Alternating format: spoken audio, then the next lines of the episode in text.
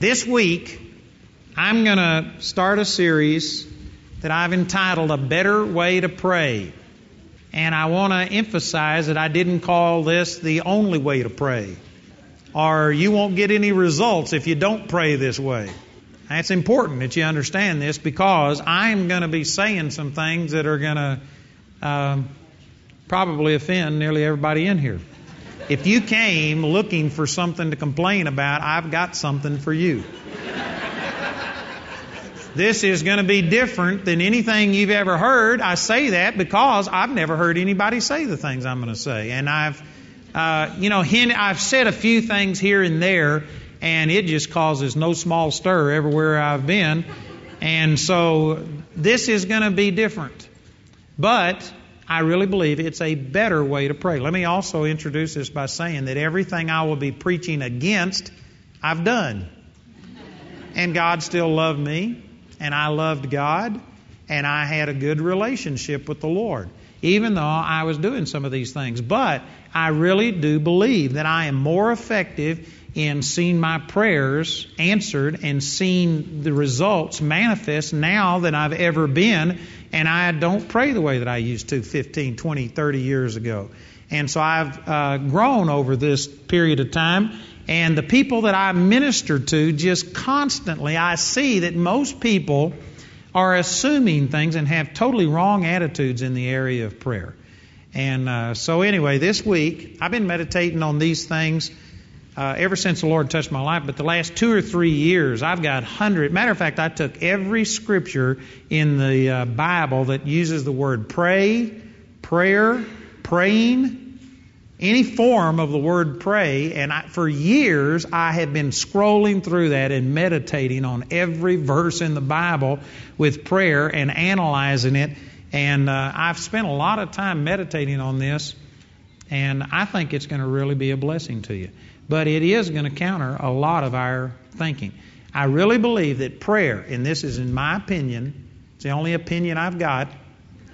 I believe that prayer is probably the most abused part of the Christian life today. I believe that more people are messed up through prayer than just about anything. And that's amazing. There's a lot of people that just think, you know, well, I, I pray, and if I'm praying, well, then what could be wrong? Jesus taught that there was right and wrong praying. If you look over here in Matthew chapter 6, let's look at some verses where Jesus talked about prayer. Matthew chapter 6, beginning with verse 5, it says, And when thou prayest, thou shalt not be as the hypocrites are, for they love to pray. Notice, hypocrites love to pray. It, it, this is amazing statement. Most people don't associate this. They think, man, if you're praying, what could be wrong? Hypocrites love to pray. Did you read that in your Bible? Don't be as the hypocrites are, for they love to pray. You know, just because you say, Our Father, you start it with that and end it with in the name of Jesus doesn't mean it was prayer. I really believe that a tremendous amount of what's being called prayer today is offensive to God. It in, it opens a door to the devil. It it uh, just does a lot of damage. You know, it, one of the typical answers that I have when people come up, usually it's women praying for their husbands. It seems like women are more sensitive to the Lord than men are. Women wind up getting born again first, and they wind up praying for their husbands. And I've had uh, women come up to me by the thousands asking me, Could you help me pray for my husband? And you know, one of the very first things I'll tell people typically is quit praying for your husband. They'd be better off without you praying. And, you know, that offends a lot of people and they don't understand what I'm talking about. But I've listened to so many prayers that I can tell you the way most people pray is making the situation worse instead of better. There is a right and a wrong way to pray, and that's what Jesus is talking about. As a matter of fact, these first few verses, you'll find out that before Jesus taught on prayer, the first thing he did was teach on what prayer is not. Jesus had to counter the religious concepts about prayer in his day, And I can guarantee, I believe that if anything, we are as bad, if not worse, than the Pharisees were in the days of Jesus. Prayer has become a religious calisthenic, something that people use to soothe their conscience, to make them feel like they have done something, to manipulate, to motivate God. All of those are wrong motivations. And one of the things I hope to get across is that the Lord is more interested in your motivation behind prayer, your heart attitude, than He is the words that you say.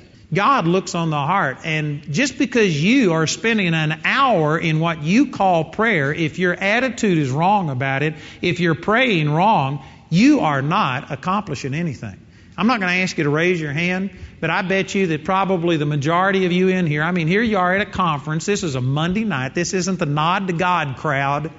Amen. You're either a fanatic or you were drugged here by a fanatic. you are a certifiable fanatic to be here, and I can bet you that the majority of you have learned, have disciplined yourself, and at some time or another have tried to spend certain segments of time praying. And I bet you that I could also ask most of you in here how many of you have been frustrated at it? How many of it it hasn't seemed to produce? It has turned into something. And I, the majority of you in here have started and stopped not only once, but multiple times. It just doesn't seem to flow. And some of you who really love God with all of your heart and have a good relationship find, find it hard to pray. I'm convinced one of the reasons is because the model that you're trying to follow, the instruction that you've had on prayer, is not consistent with what the Word teaches, and the Holy Spirit's trying to talk you out of it. So Jesus said in verse 5 here, He says, When thou prayest, thou shalt not be as the hypocrites are, for they love to pray, standing in the synagogues and in the corners of the streets, that they might be seen of men. Verily I say unto you, they have their reward. What he means by that is that that little pat on the back that they get from somebody, the admiration where somebody says, Oh man, this person is a holy person. Have you heard them pray? You know what? That's their reward. That little bit of ego stroking, that little bit of fun that they have, that's it. They aren't going to get anything from God. You know, the scripture says in 1 Corinthians chapter 13 verse 3, it says if you give all of your goods to feed the poor or if you give your body to be burned and aren't motivated by God's kind of love, it profits you nothing. And First Corinthians chapter 13 says a lot of things. If you pray in tongues, pray with the tongues of men and of angels and don't do it motivated by love, it profits you nothing. If you have all faith so that you could move mountains and don't do it motivated by love, it profits you nothing. In other words, another way of saying that is that if you don't have the proper motive, if your heart attitude isn't right, it doesn't matter what the action is that you are doing, it profits you nothing. Praying in tongues, having all faith, giving all of your goods to feed the poor, even laying your life down and dying, done with the wrong attitude, profits you nothing. And let me just suggest to you that one of the reasons that we aren't seeing greater results in our prayer life is because of the motives that are behind it. It's profiting us nothing. Now, I know that many of you wouldn't admit this because we want to be positive and we're trying to believe for the best. But if you would be critical and look at yourself objectively and look at your prayer life, many of you could say it profits you nothing. You've been praying for years and you haven't seen manifestations, you aren't seeing the body healed, your finances aren't working. And I'm here to tell you that it's not God who's not answering prayer, it's our prayers that are wrong. Again, I wished I could just, I wished I had you all enough that I could spend a week preaching on this, you've already got it. Because, see, here's, here's one of the concepts, one of the foundation principles about prayer that I believe is incorrect. Most people believe that God has the ability to do anything, but they don't believe that He has done anything. And prayer is an opportunity to move God and to make God move. Prayer is how you get God to do something. If that's what you believe prayer is, then you're already wrong. I wished I had a week to spend on that. But God has already done everything that He's ever going to do. God's already healed every person that will ever be healed. God doesn't have to lift his finger to cause a healing. God doesn't have to go to the cross and die for you to be saved. He has already forgiven the sins of the entire world. Not only the believers, but unbelievers have had their sins forgiven. Sin issue has been paid for. Past, present, and future tense sins have been paid for. That doesn't mean that everybody's saved because you have to accept it and appropriate it, and there are vast numbers of people who haven't received what God has done. But when it comes to salvation, you know, we teach people basically that you have to pray and say, Lord, I ask you to come into my life. And words, you know, mean different things to different people. I'm not trying to be so technical here that I'm stumbling over words, but technically, you don't have to ask God to save you. That's an incorrect thing, and yet that's what we teach people all of the time. We say, just ask Jesus to come into your heart. That's implying that God hasn't done something and that we have to ask, and then, depending on how He feels about us, He either responds positively or responds negatively and stuff like that. That's not true. The Bible says in Acts chapter 16, verse 31, when the Philippian jailer came to Paul and Silas and said, Sirs, what must I do to be saved? He said, Believe on the Lord Jesus and thou shalt be saved. Believe what? Believe that He's already paid for your sins. Believe that He's already dealt with it, that the payment has been made. It's just a matter of you believing and receiving. It's not a matter of you getting God to save you. If somebody came forward for salvation tonight, and if I prayed with them, I did this uh, not too long ago. I prayed with somebody and uh, they said that they had asked the Lord into their heart a hundred times, but they just didn't have any assurance that they were saved. And so I said, Well, we're going to pray tonight, and you're going to get assurance. So I prayed with them, and I said, Are you saved? And they said, Well, I don't know. And I said, What do you mean you don't know? The Bible says right here in Romans chapter 10, verse 9, that if thou shalt confess with thy mouth the Lord Jesus and believe in thy heart that God raised him from the dead, you shall be saved. I said, Did you confess with your mouth? Yes. Do you believe God raised Jesus from the dead? Yes. Are you saved? I don't know. and then I read verse 13. It says, Whosoever shall call upon the name of the Lord shall be saved. Are you a whosoever? Well, I guess I am. And I said, Did you call on the name of the Lord? Yes. Are you saved? I don't know. this lady, I could not get her to believe that she was saved. So in a situation like that, what would you think if I said, all right, we don't know why God hasn't saved her, but let's agree. How many of you are going to pray and fast and agree with me that God will save this woman? We aren't going to let go until God saves her. Did you know you'd say, no, that's not the way it is. God's already done it. And if she hasn't received, it's her that's, it's her receiver that's got the problem, not God's giver. See, when it comes to salvation, most of us agree with that. But you know what I could do? If somebody came forward for healing tonight, say one of these people that's in a wheelchair around here, and if we prayed for them, and if we didn't see them get out of the wheelchair immediately, I could say, How many of you will just stand in faith? Let's pray and fast and agree and not let go of God until God heals this person. I could get 90% or more of you in here to do that. And yet the Bible says in Colossians chapter 2 verse 6, as you have therefore received Christ Jesus the Lord, so walk ye in him. That means that the same way you receive salvation is the same way you receive healing, the same way you receive deliverance, same way you receive prosperity and everything else. If it's inappropriate to beg God to save somebody, because God's already done it, it's just a matter of them receiving, well, then that's the way everything else in the Christian life should be. We are wrong to approach God that, God, I know you can heal me but you haven't healed me, and I want to learn how to make you heal me. You know what that is? That's unbelief. And that's the, one of the reasons that we aren't seeing people healed is because we don't believe He's already done it. We believe we can make Him do it. That's unbelief. That's wrong. See, that's one of the things we've taught in our Bible school and that we've trained these people is we tell them, says, don't you pray for anybody to get healed. Did you know the Bible doesn't tell you to pray for people to get healed? One time in the New Testament, in, John, in James chapter 5, I forget what verse, I believe it's 14 around there. It says, if anybody's sick, let him call for the elders of the church, anointing him with oil, and the prayer of faith will save the sick. It mentions praying for the sick. You can find examples of it in the book of Acts, but you aren't given a command to pray for the sick. Instead, in Matthew chapter 10, you are given the command to go heal the sick. There's a huge difference between praying for the sick and healing the sick. John G. Lake, who had a great ministry of healing in the Seattle area, John G. Lake had what he called healing practitioners. It's a similar principle to what we're doing right here. Instead of doing all of the ministry himself, he taught other people, and he had these people he called healing practitioners. And when somebody called in for prayer, he sent them out with a little bottle of oil, and he says, Don't come back until they're healed. They didn't go pray for a person, they went and healed people. And sometimes the longest record that I'm aware of is somebody went out and didn't come back for three and a half weeks.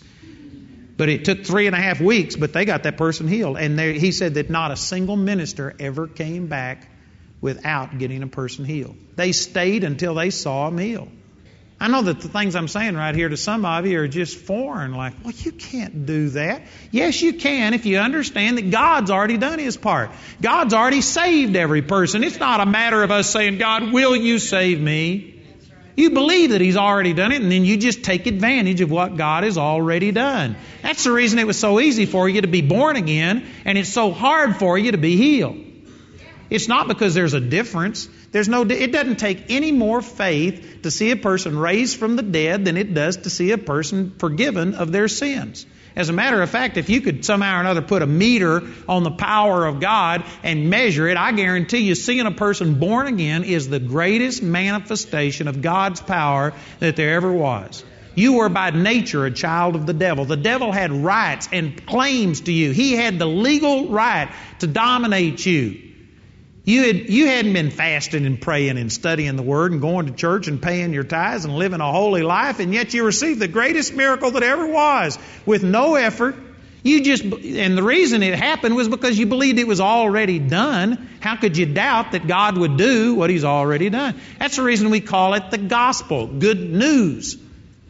It's not the good prophecy about what God will do, it's good news. God has already done it, God's already forgiven you. Why would you go to hell with your sins forgiven? Why wouldn't you take advantage of that? If you could understand that God's already done His part, He already loves you. It's not a matter of will God save you, He's already saved you. Will you accept His salvation? Well, it's the same thing with everything else. God has already healed you. You don't have to beg God to heal you. You don't have to plead and beg for God to heal you. And yet, I can guarantee you that's what most people's prayer is all about is how to beg God, how to manipulate, how to control God, how to get God to do something that He's not willing to do. That's the attitude that most people have in prayer. And I'm here to tell you that that is absolutely wrong, and that is not what prayer is about. Prayer is not trying to motivate God, to twist God's arm, to get God to do something. I'm going to spend one whole night on this, so I won't stay here tonight. I'll just mention this.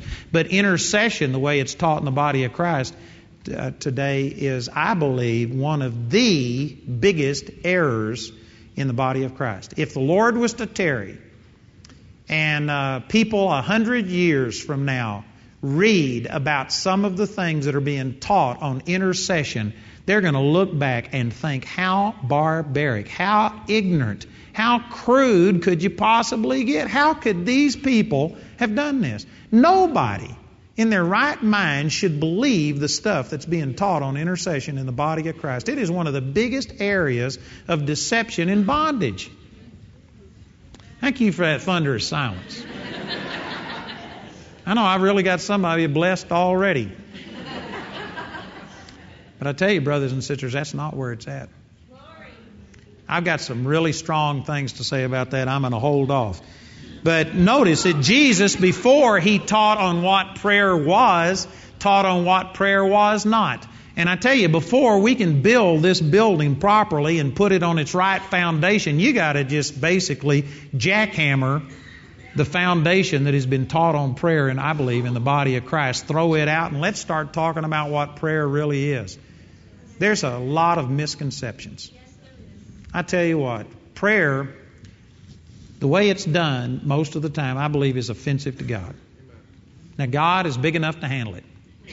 God is a great God, and He's a God of love. And you know what? When I was doing some of these things that I'm going to be teaching against this week, God loved me, and God tolerated me, and God put up with it, and I you know, God blessed me. He wasn't mad at me. I'm not saying God's mad at you, but I can tell you this I saw a lot of prayers go unanswered. And it wasn't because God wasn't faithful, and it wasn't because God wasn't a good God, but you know, you're snared by the words of your mouth. There are right and wrong ways to do things. I'm going to be teaching some of this, and I tell you, it's going to just uh, radically change some people's mindset on the subject of prayer, but I believe it needs to be changed.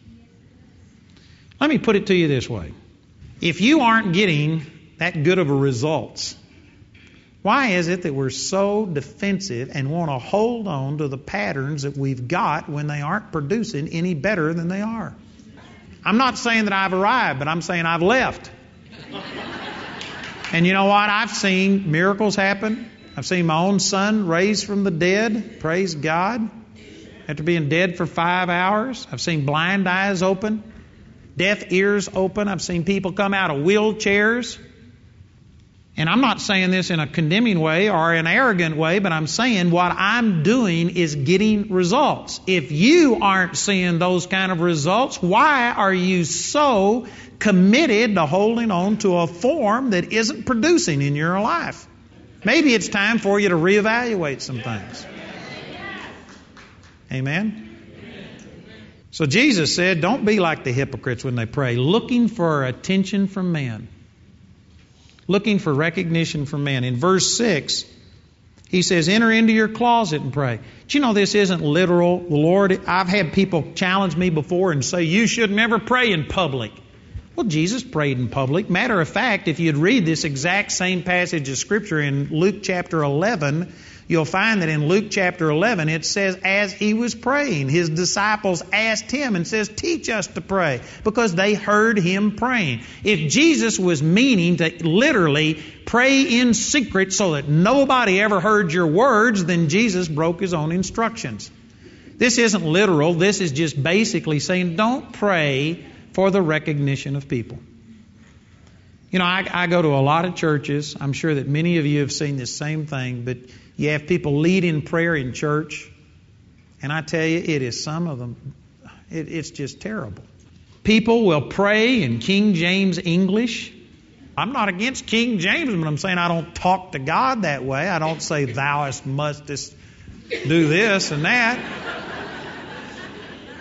And yet, I meet people that, you know, just would never talk this way, but when they pray, they get on this religious. They speak in a different tone. They pray in Old English. They do all of these things.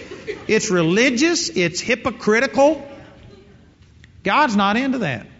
God doesn't enjoy many of our prayers. That may be a shock to you. You know, when I first got really turned on to the Lord, I heard people say that you need to pray an hour a day. I thought if an hour a day would do good, two or three hours a day would do even better. So I disciplined myself and I prayed for an hour to three hours a day. I used to set a clock.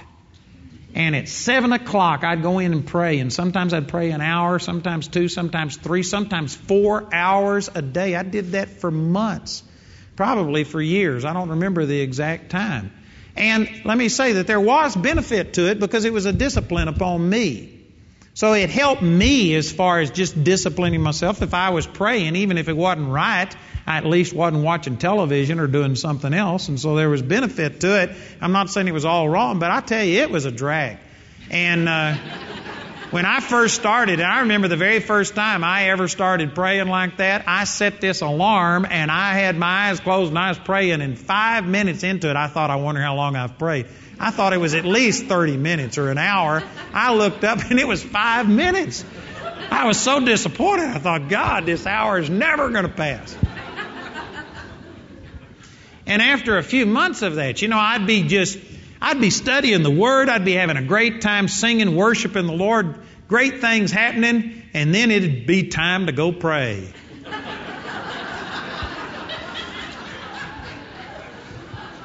and I honestly, one time, I, I just, it was about 645. And I said, God, I, I don't mean this to be bad. I love you. I said, it's not a problem with you at all, but this prayer time just stinks. I said, I, I said, I dread it. I hate this time. I said, it seems like that hour is the slowest hour of the whole day. And I said, I'm not meaning to be critical, but I'm just telling you the way it is. I said, I dread it. Starting at 6.30, I go to dreading it. And you know what the Lord spoke to me? He says, I start dreading it at 6. he says, I can't hardly stand that hour. And you know what? My lightning fast mind finally said, Well, man, if God isn't enjoying it and I'm not enjoying it, why am I doing this? So I quit praying and my spiritual life increased greatly.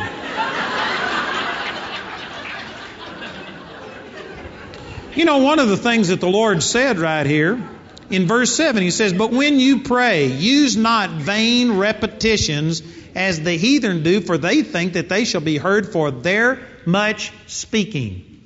Did you know if I hadn't read this, if I'd have approached this differently, I could have come at you and I could have gotten every person in here condemned, feeling like you aren't praying enough and that you need to pray longer, more, harder. And I could have gotten every person in here to accept that and submit to this when the Lord specifically said that there is no virtue in long praying. Praying an hour a day has zippo virtue as far as God is concerned. I know some of you are really confused about now. Most people basically believe that, well, the longer I pray, the better it is, the more God will answer. And that's the answer to everything is just pray longer, harder, more fervently. Long prayers are not where it's at. Did you know that there's twice in the New Testament that Jesus prayed all night long? Twice. Now it's recorded in a number of the different gospels, and so you put them all together, it may look like there was eight, but there wasn't. There was twice in all of the New Testament where Jesus prayed all night long, and most of the time when he prayed, it was not an extended amount of time. When he prayed for the storm to be still, he said, Peace, be still. That was his prayer. When he prayed for Lazarus to be raised from the dead, he said, Lazarus, come forth. Three words. When he prayed for people, it was usually short. Did you know that once you begin to start understanding things correctly, actually, the shorter the prayer, the greater the faith? A good friend of mine, Dave Duell, says that help is a good prayer. Amen. You know what? But we have thought that we have to pray long, extended period of times. There's different purposes for prayer. One of the purposes of prayer is for self edification. When you pray in tongues, you build up yourself on your most holy faith. And so when I pray long periods of time, like this morning, I was out walking and I prayed for, I don't know what it was, 30, I walked for a little over an hour. Part of it was uphill, so I wasn't praying going uphill. but I probably prayed for 30 or 40 minutes. And you know what I was doing most of the time was speaking in tongues. But that's not really petitioning God. That's just me praying. It builds me up. It promotes spiritual growth. I'm praying for wisdom and revelation. So most of the time when you pray an extended period of the time, it's really not a petition. It's not asking God for anything. It's just there building yourself up. I'll also get into this in more detail on another session because I don't want to shortchange it tonight. But prayer primarily is not to petition God for anything. And yet, I can guarantee you that's how the majority of the body of Christ looks at prayer. It's an opportunity for me to plead with God and to receive my needs met. Well, there are scriptures that says that that is a valid use of prayer. But I, this is just my own personal opinion. I'm drawing this out of my relationship with God. I'm not saying this is the way it has to be with you. It's not the only way to pray. This is what I believe is the best. You know what? You ought to confine your requests, petitions, intercession, pleading, asking for something to less than 5% of your prayer life.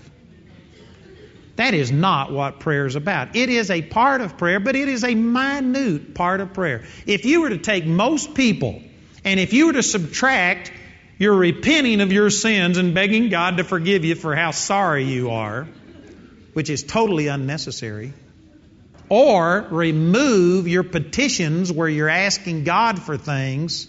Or if you're really spiritual, move your petitions for other people. That's what intercessors are. They're, they're always asking for somebody else. But if you were to remove those kind of things from prayer, most people wouldn't have anything left. Because that's what their prayer life consists of is, oh God, I'm so sorry I've failed again. Oh God, help me to overcome this problem. God, give me this, heal this provide this, or if you're spiritual, do it for them and pray for other people. And that's what most people's prayer life amounts to. Did you know Adam and Eve had none of those things? They didn't have anybody to pray for. They didn't have any demons to rebuke and cast out, any kingdoms to tear down. They didn't have any clothes to believe for. They didn't have any food to believe in. They didn't have any houses to believe for. They didn't have to pray for a new job. There was no petitions, and yet they met with God every evening in the cool of the day and had communion with God when there was nothing about sin, lack, need, problems, repenting, begging, pleading, and yet they had prayer, communion with God every single day. Most people, I believe, are using prayer for something God never intended, and it's become a religious thing.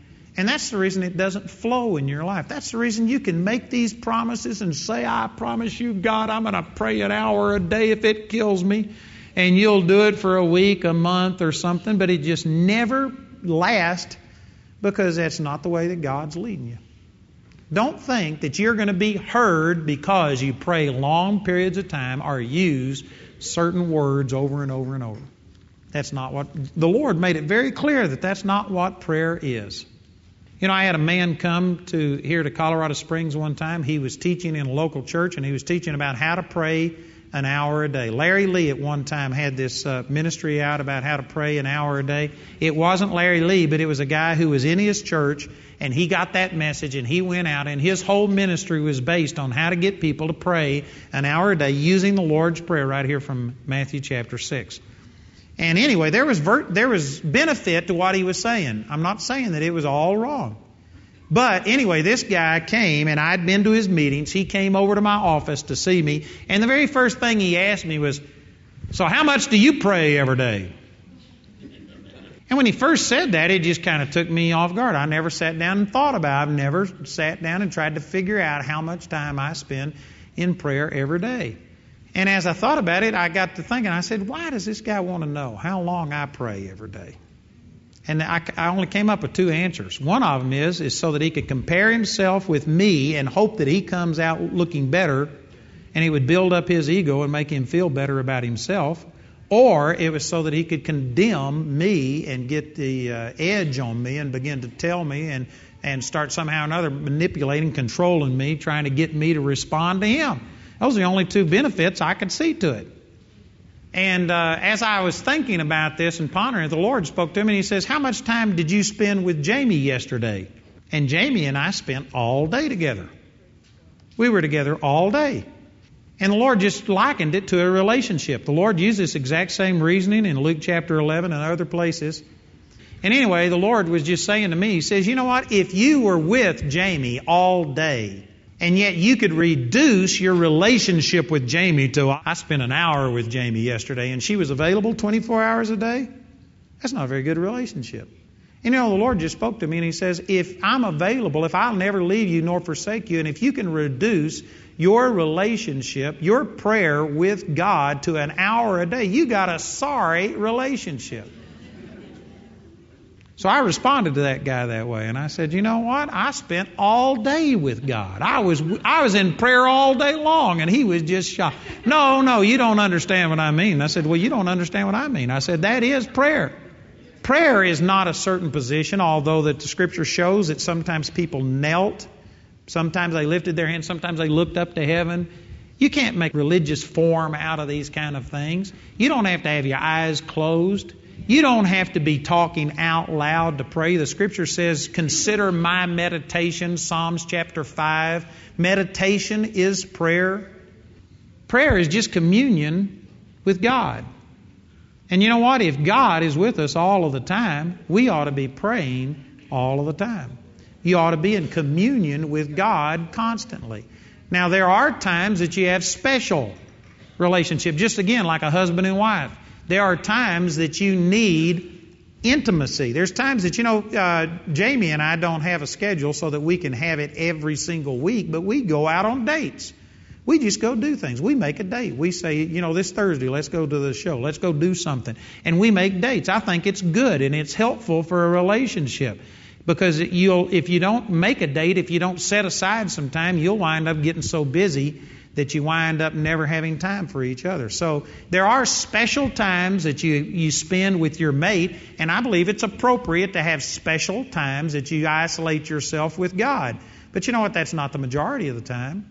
It's not all of the time. And you can't build a relationship on that. I'm telling you that if you are trying to make your relationship with God to where you've always got to be screaming at the top of your lungs, on your knees, with your hands up, having lightning bolts and flashes, and if that's what you call prayer, you're never going to prosper. You need to get to where you just enjoy hanging out with God and nothing being said, no blinding flashes of light. You aren't doing anything specific. You're just fellowshipping with God. You're just loving God. You know what I enjoy, and probably the thing that I do the most, what I call prayer, relationship with God, I'm just studying Scripture. To me, when I read the Bible, is prayer. Now, it may not be that way for everybody because I do believe that you can read it with nothing but your brain. But if you read it with your heart, when I am in the Word, man, I take a Scripture and it may take me hours. Matter of fact, I've spent the last three months going through 1st and 2nd Samuel. I've spent three months reading 1st and 2nd Samuel. I mean, slow. Sometimes I'll spend all day on one verse. But you know what that is? That's prayer. I'm looking at that, and God is speaking to me, and I'm asking God and, and getting revelation on different things. And I'm meditating. And to me, that is, the, that is probably the most uh, enjoyable form of prayer that I have, is just reading the Word and meditating on God and letting God speak to me. And you know what that is? That's prayer. Brothers and sisters, there's some of you in here who have let Satan beat you up because you don't spend 30 minutes, an hour, or something like this locked up in a closet somewhere, tearing down strongholds, rebuking demons, screaming, yelling, hollering, and you're feeling condemned and you aren't, you aren't feeling like you please God. And you know what? God is just as pleased with you as He can be. You got a great prayer life, it's just different. You know, if a mother with four little kids locks herself in her room, her closet, an hour and a half or two hours a day, you're missing God. That's not God's will for you. It is not God's will for you to just separate yourself and let your kids destroy the house and kill each other while you're in there talking to God. You know what? You can't always do that, but you can pray without ceasing all day, every day, in the midst of everything else. You can be in communion with God. You know what? God's pleased with that. Now, if you can get some special time, if you can get uh, time where you can spend an hour just, I mean, on your knees with your eyes closed so that nothing is distracting you, hallelujah. Praise God. Take advantage of it. But you know what? That doesn't have to be. And if you are making prayer something that doesn't fit into your normal day so that you can't pray driving down the street, I tell you what, you need to pray when you're in a traffic jam. Man, you need to be in communion with God. You need to be able to pray while you're at work. You need to be able to pray and be in communion with God. See, the way that we presented prayer, we've made it so that you can't fit it into a real world. You can't live the way that some people are teaching prayer. You'll hear people talk about, man, rising up two, three hours before everybody else is up at three in the morning and praying for three or four hours, and you'll hear these stories.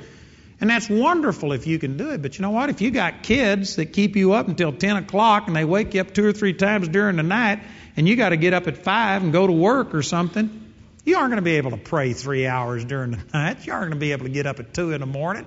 God doesn't want you to. The Bible says it's vain to rise up early and to stay up late because God gives His beloved sleep. Man, when I first got started seeking the Lord, I had such a desire to serve God, and I was being told that you had to stay up and pray and do all these things, and so I was staying up late, and I would start praying, and I'd fall asleep praying. I'd kneel around my bed or something, I'd fall asleep praying, and I got to feeling so condemned, and I was praying, saying, Oh God, I'm so sorry. What, what can I do to keep from falling asleep when I'm praying? And he says, Go to bed and get a good night's rest, and then you can pray without falling asleep. So, you know, now if I start studying the Word or praying and I fall asleep, you know what I do? I'll take a nap. And then I'll go back to studying and praying, and everything's fine. I know that this is destroying some of y'all's attitudes, and models towards prayer. But I really believe that God isn't pleased with all of our religious calisthenics. That's all it is. We're doing, most of us are just like these hypocrites. We're praying for the recognition that we get. Or we're praying to soothe our own conscience to make us feel like I've done my religious duty now. God's got to move. I've put the coin in the slot, pulled the handle. God, you got to come out because I spent an hour in prayer. I want you to know God's not impressed with how long you've been in prayer. Doesn't matter to God. Amen or oh me.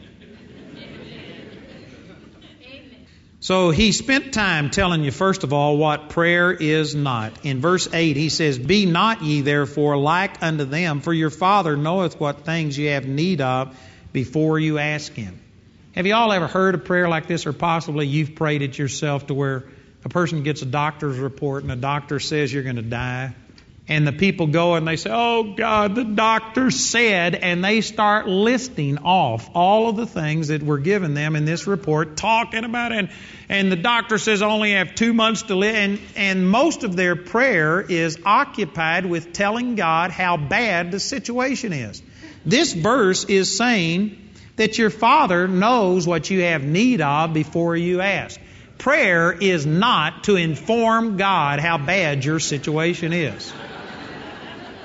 God knows your situation better than you do. You don't need to tell God what the doctors have said.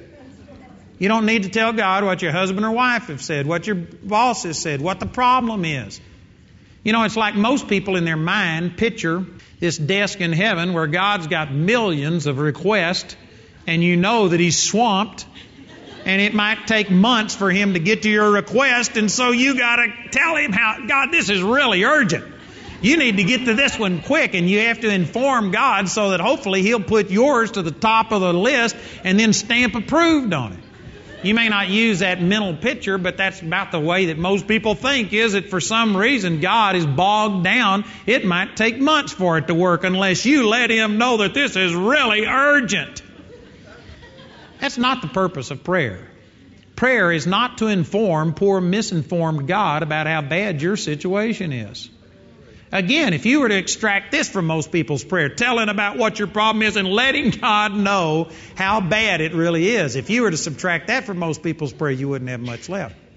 That occupies a big percentage of prayer. This is why I tell most women that are praying for their husband to quit praying for their husband because I've heard them pray.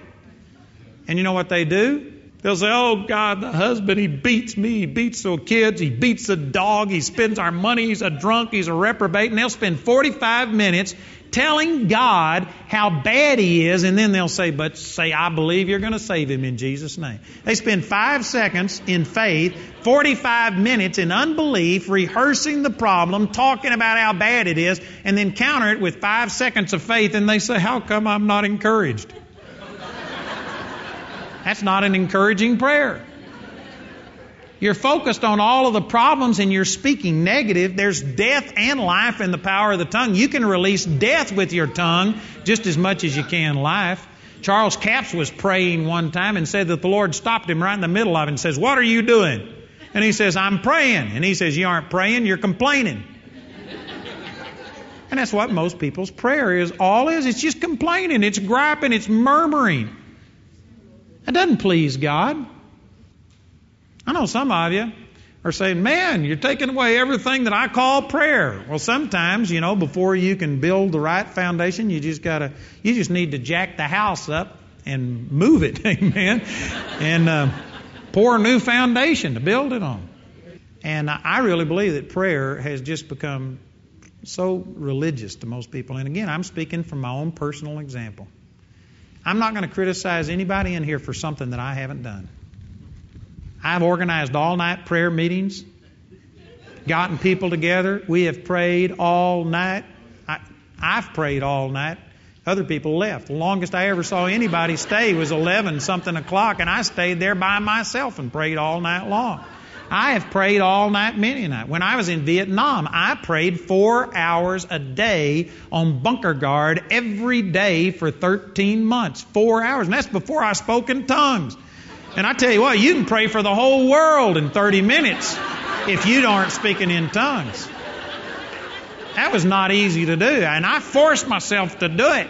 I prayed four hours a day for 13 months, plus all the rest that I did, but I mean specifically, bunker guard was four hours of prayer every single night. I've done all of these things. And you know what? I don't do any of it now. And I'm getting better results. I love God more. God loves me. We're just having a great relationship. I don't believe God's upset with me, and I'm not doing any of that stuff. I know some of you are in your heart right now just condemning me. But until you start getting better results than I'm getting, maybe you ought to consider that maybe you need to change. You know, Dwight L. Moody was a man that didn't even have a third grade education. And he became a preacher, preached in front of the Queen of England, preached on every continent on the earth, saw hundreds of thousands, possibly millions of people born again, was powerful, powerful, powerful, and, and Moody had a disciplined life that consisted of all of these things. He, he ministered to a lot of people, and his prayer life consisted of 45 minutes worth of prayer and Bible study from 12 noon to 12:45 every day, and that's all he did. The rest of it was all out doing something. Did you know, according to the current model that's being taught in the body of Christ today, he couldn't have been affected. He just changed the world. A hundred years later, he's still impacting the world through the Moody Bible Institute, and he's got a school that he started in Scotland and other places, and the man did more than most of us have ever dreamed of. I tell you, I believe that we got some serious misconceptions about what prayer is all about, and uh, we need to change some things. And so, before Jesus taught what prayer was, he taught what it wasn't. He countered a lot of stuff, and I'm going to be doing that real quickly. Let me just go on down here into verse 9. This is Matthew chapter 6, verse 9. It says, After this manner, therefore, pray ye. And this is not a prayer to be recited the way that it's been done in the church today. This is a model prayer. We call it the Lord's Prayer. It's actually more accurate to say that it's a model prayer. Actually, did you know that this isn't even a New Testament prayer? Some of you will be shocked to hear that, but it's not prayed in the name of Jesus. And right before Jesus died, he told us in the 16th chapter of the book of John, he says, You up to this time you've asked nothing in my name. Now ask and you shall receive that your joy may be full. Whatsoever you ask the Father in my name, he will give it unto you. A New Testament prayer has to be asked in the name of Jesus. This isn't in the name of Jesus. It isn't a New Testament prayer. Does that mean we aren't supposed to pray it? Well, you aren't supposed to repeat the words, but what he was doing was giving a model in other words, there are scriptural principles involved in this. This is a way to pray. It is not the words to pray. If you're reciting Our Father which art in heaven and praying the Lord's Prayer, all you're doing is soothing your conscience, that little pat on the back, your little feeling of, man, I'm really, I'm really doing my religious observation and duty that's all you're getting out of it. This does not earn you anything with God. But rather, it's like in Psalms chapter 100, the scripture says, Enter into his gates with thanksgiving and into his courts with praise. Be thankful unto him and bless his name.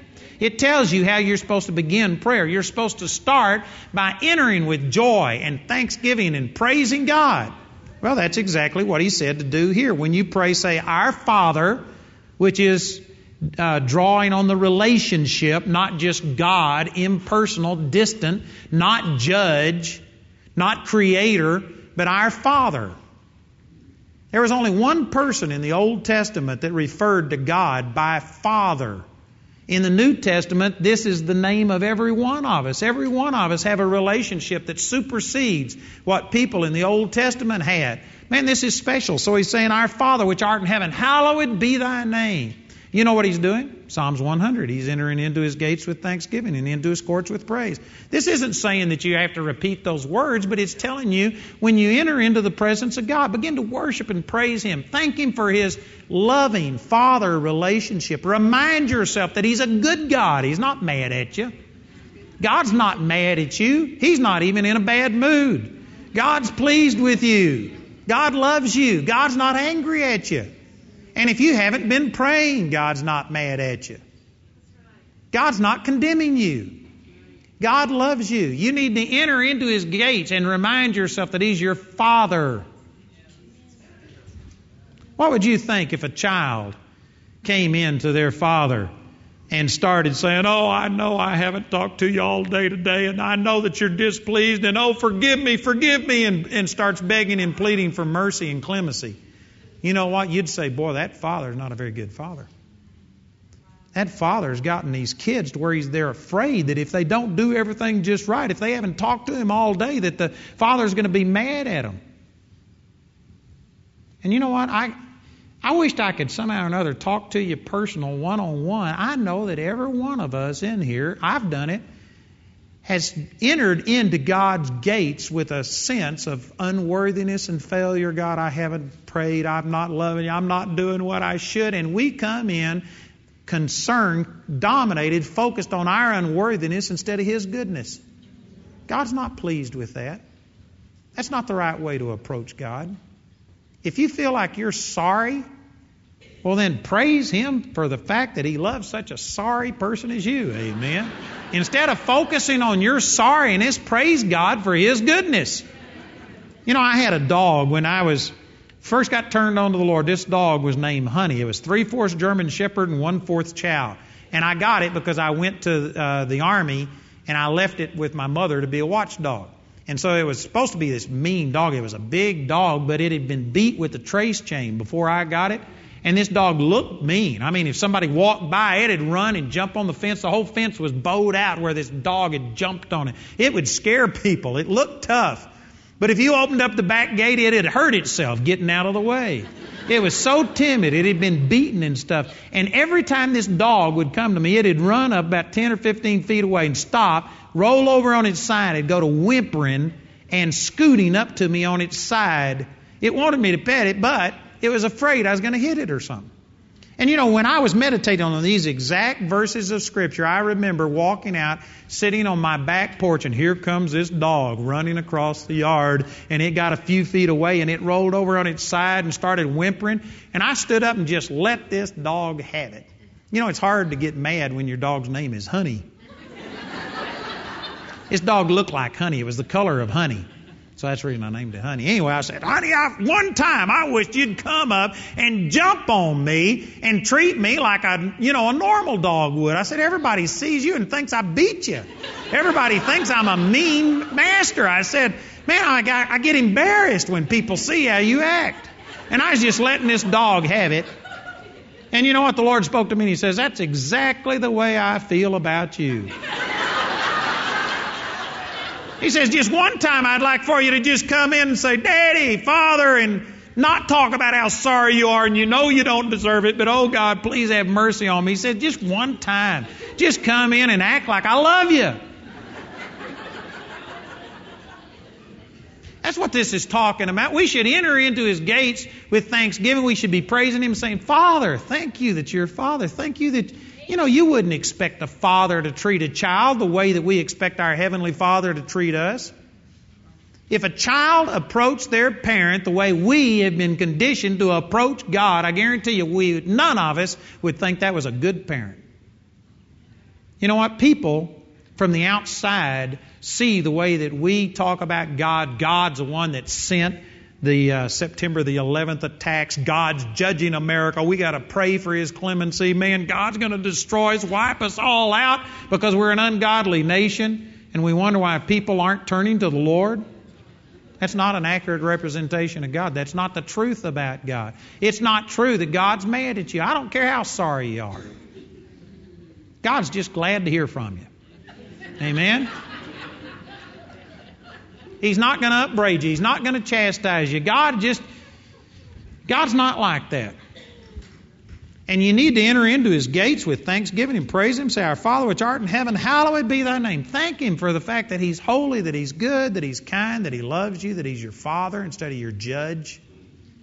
I know some of the things I'm saying right here, there are some of you not relating, you're saying, but he is our judge. No, he's not. He's going to be the judge of the unbelievers, but he's not going to judge you. Your judgment was placed on Jesus. God is not going to judge you. God's not angry at you. God's not mad at you. God's not upset. And so then it says, Thy kingdom come, thy will be done on earth as it is in heaven. This is just praising God that, Father, I know it is your will for things to be done on earth the way it is in heaven. In heaven, there isn't sickness. So you know what? It's not God's will for you to be sick. There isn't poverty in heaven. It's not God's will for you to be poor. In the presence of the Lord, there is fullness of joy. There is abundance of joy and peace. There is shouting and praising. That's the way He's expecting us to be right here.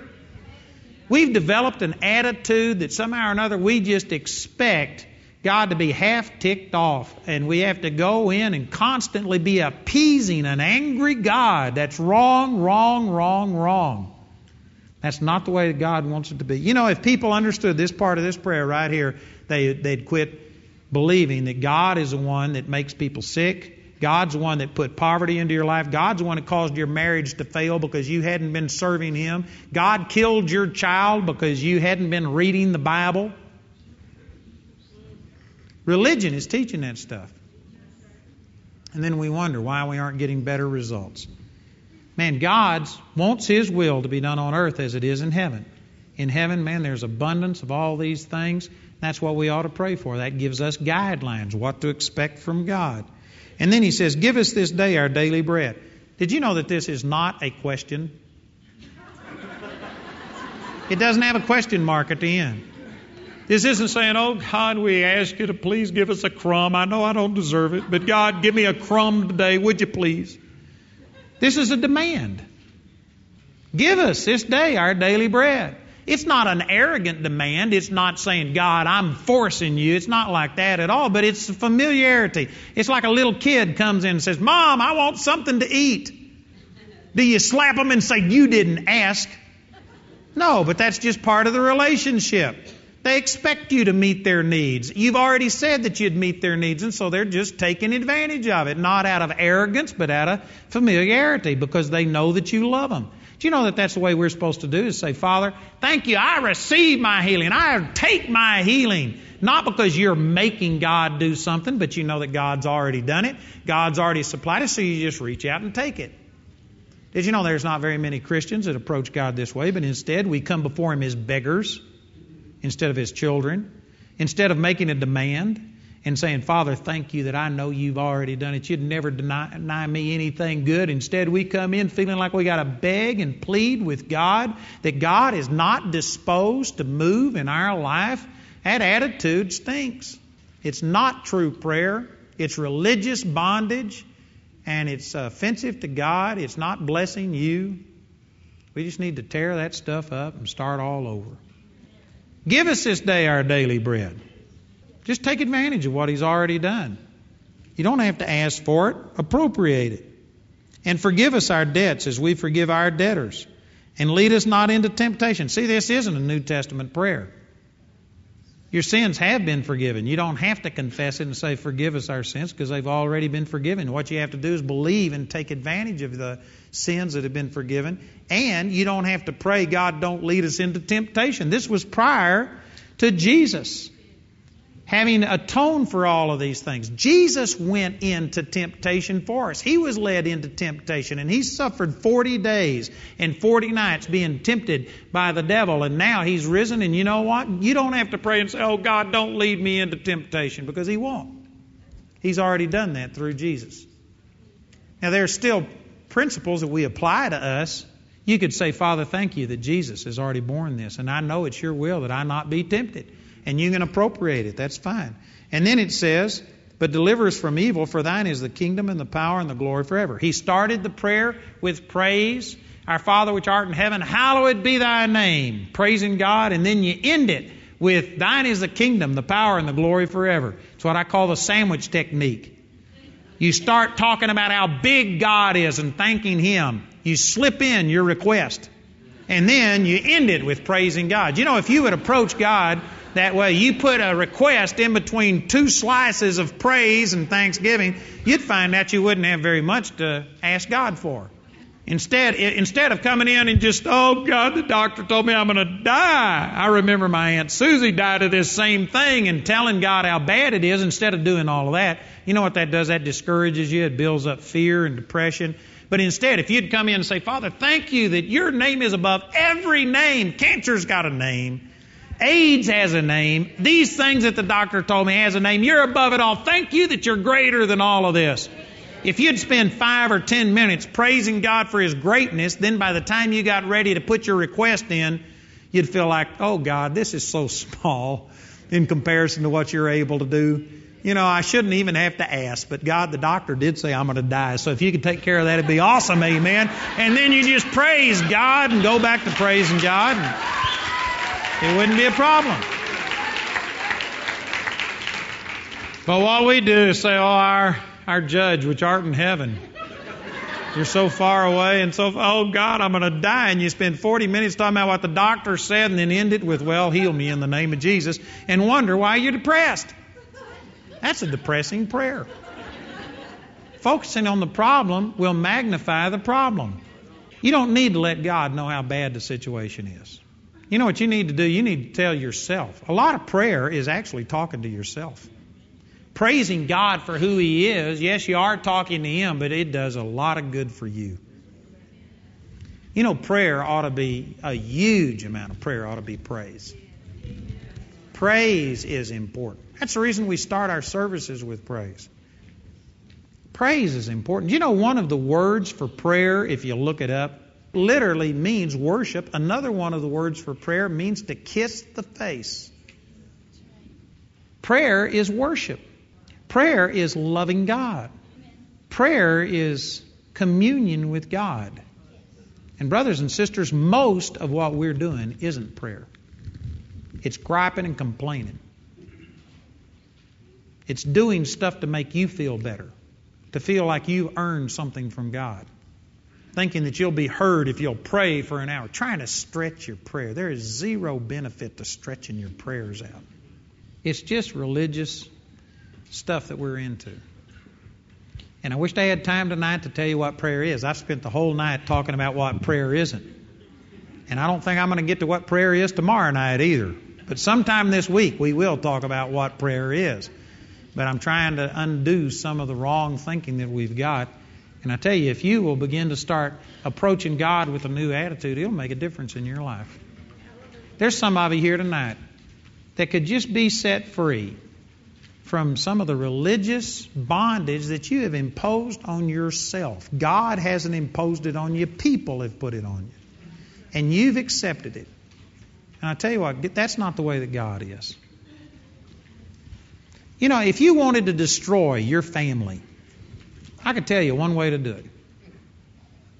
And that is have a special time every night where you have to fellowship from 7 to 8 o'clock.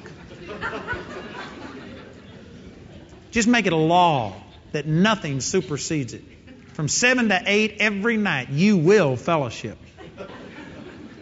And so the kids are on the phone, they're doing homework, they're doing something else, somebody's watching TV, doing something, but man, a bell and everybody's got to run and one, two, three, fellowship.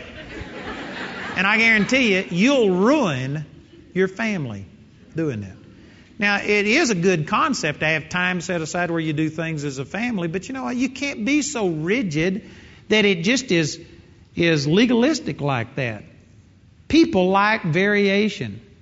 People enjoy spontaneous type of things.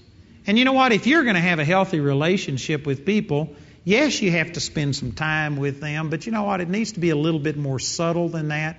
It needs to be you just out of the, you know, you do it because you like to do it, not because you're dictated. The moment you start saying you've got to do it, there's something on the inside of you that says, I don't want to do it. And you know what? God's a person. And I believe that God doesn't enjoy you coming to Him because you've got to do it.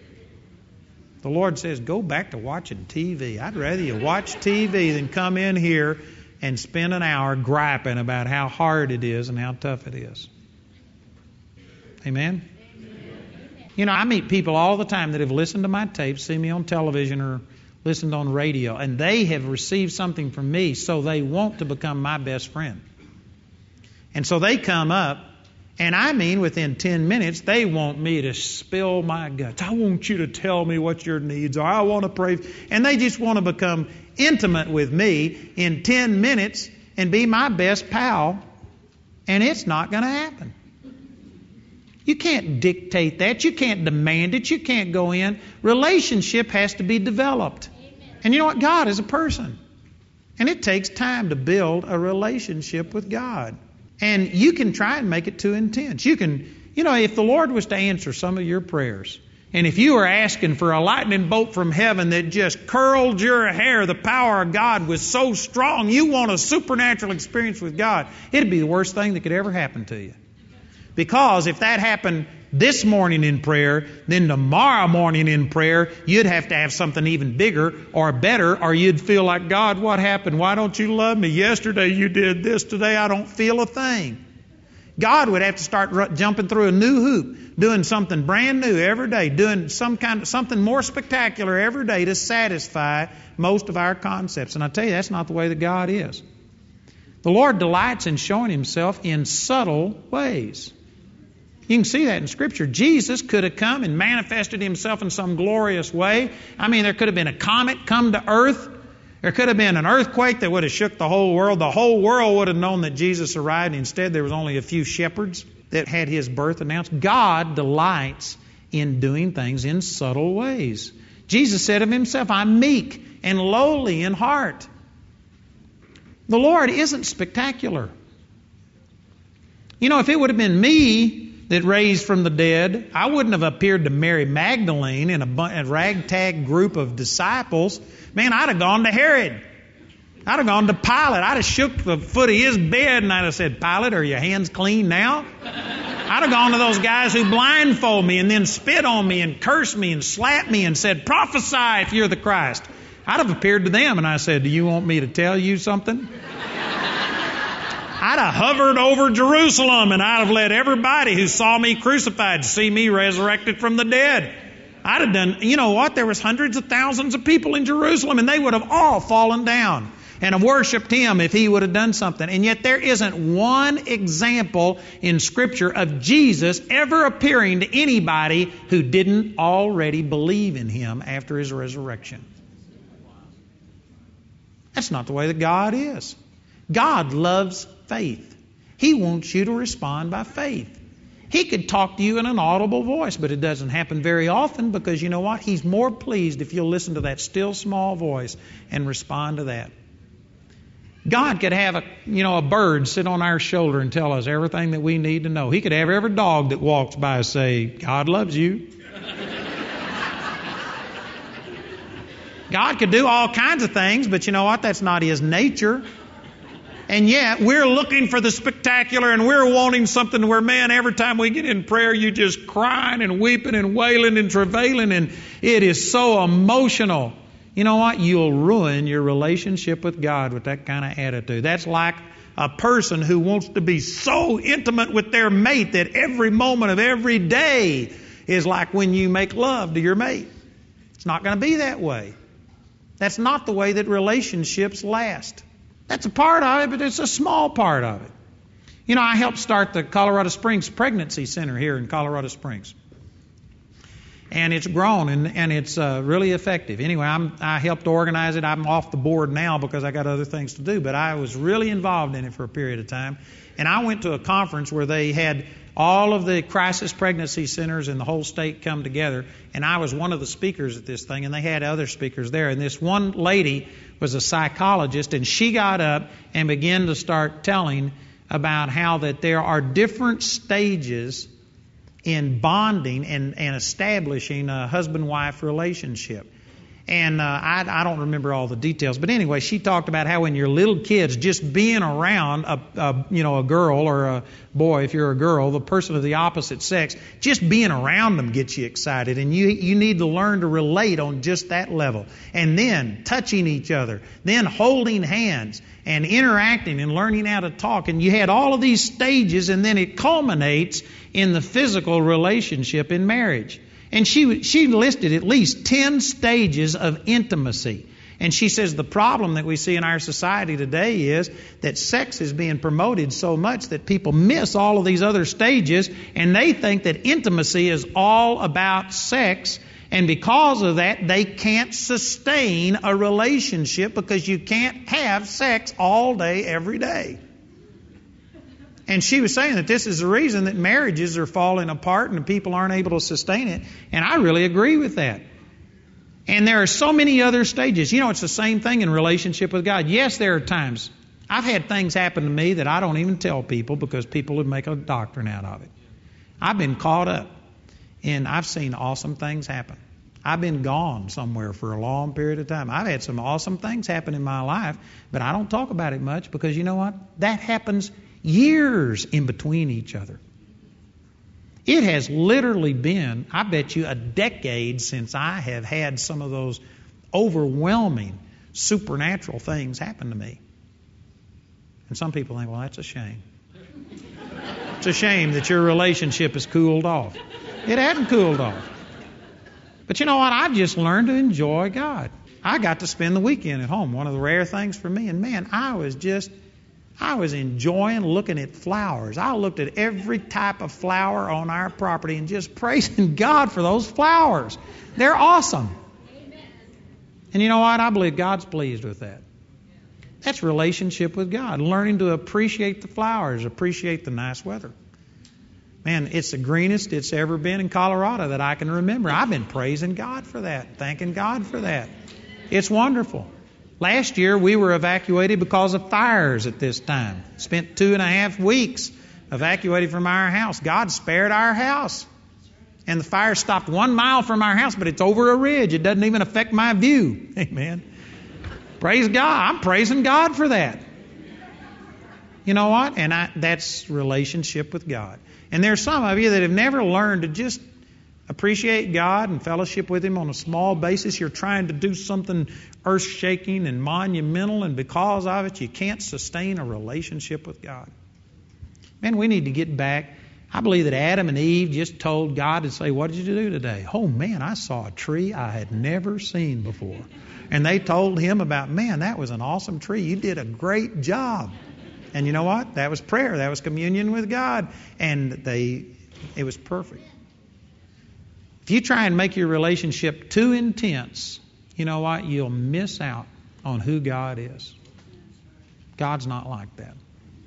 So praise God. We're going to refocus some things on prayer, and I believe that this will help you. Amen.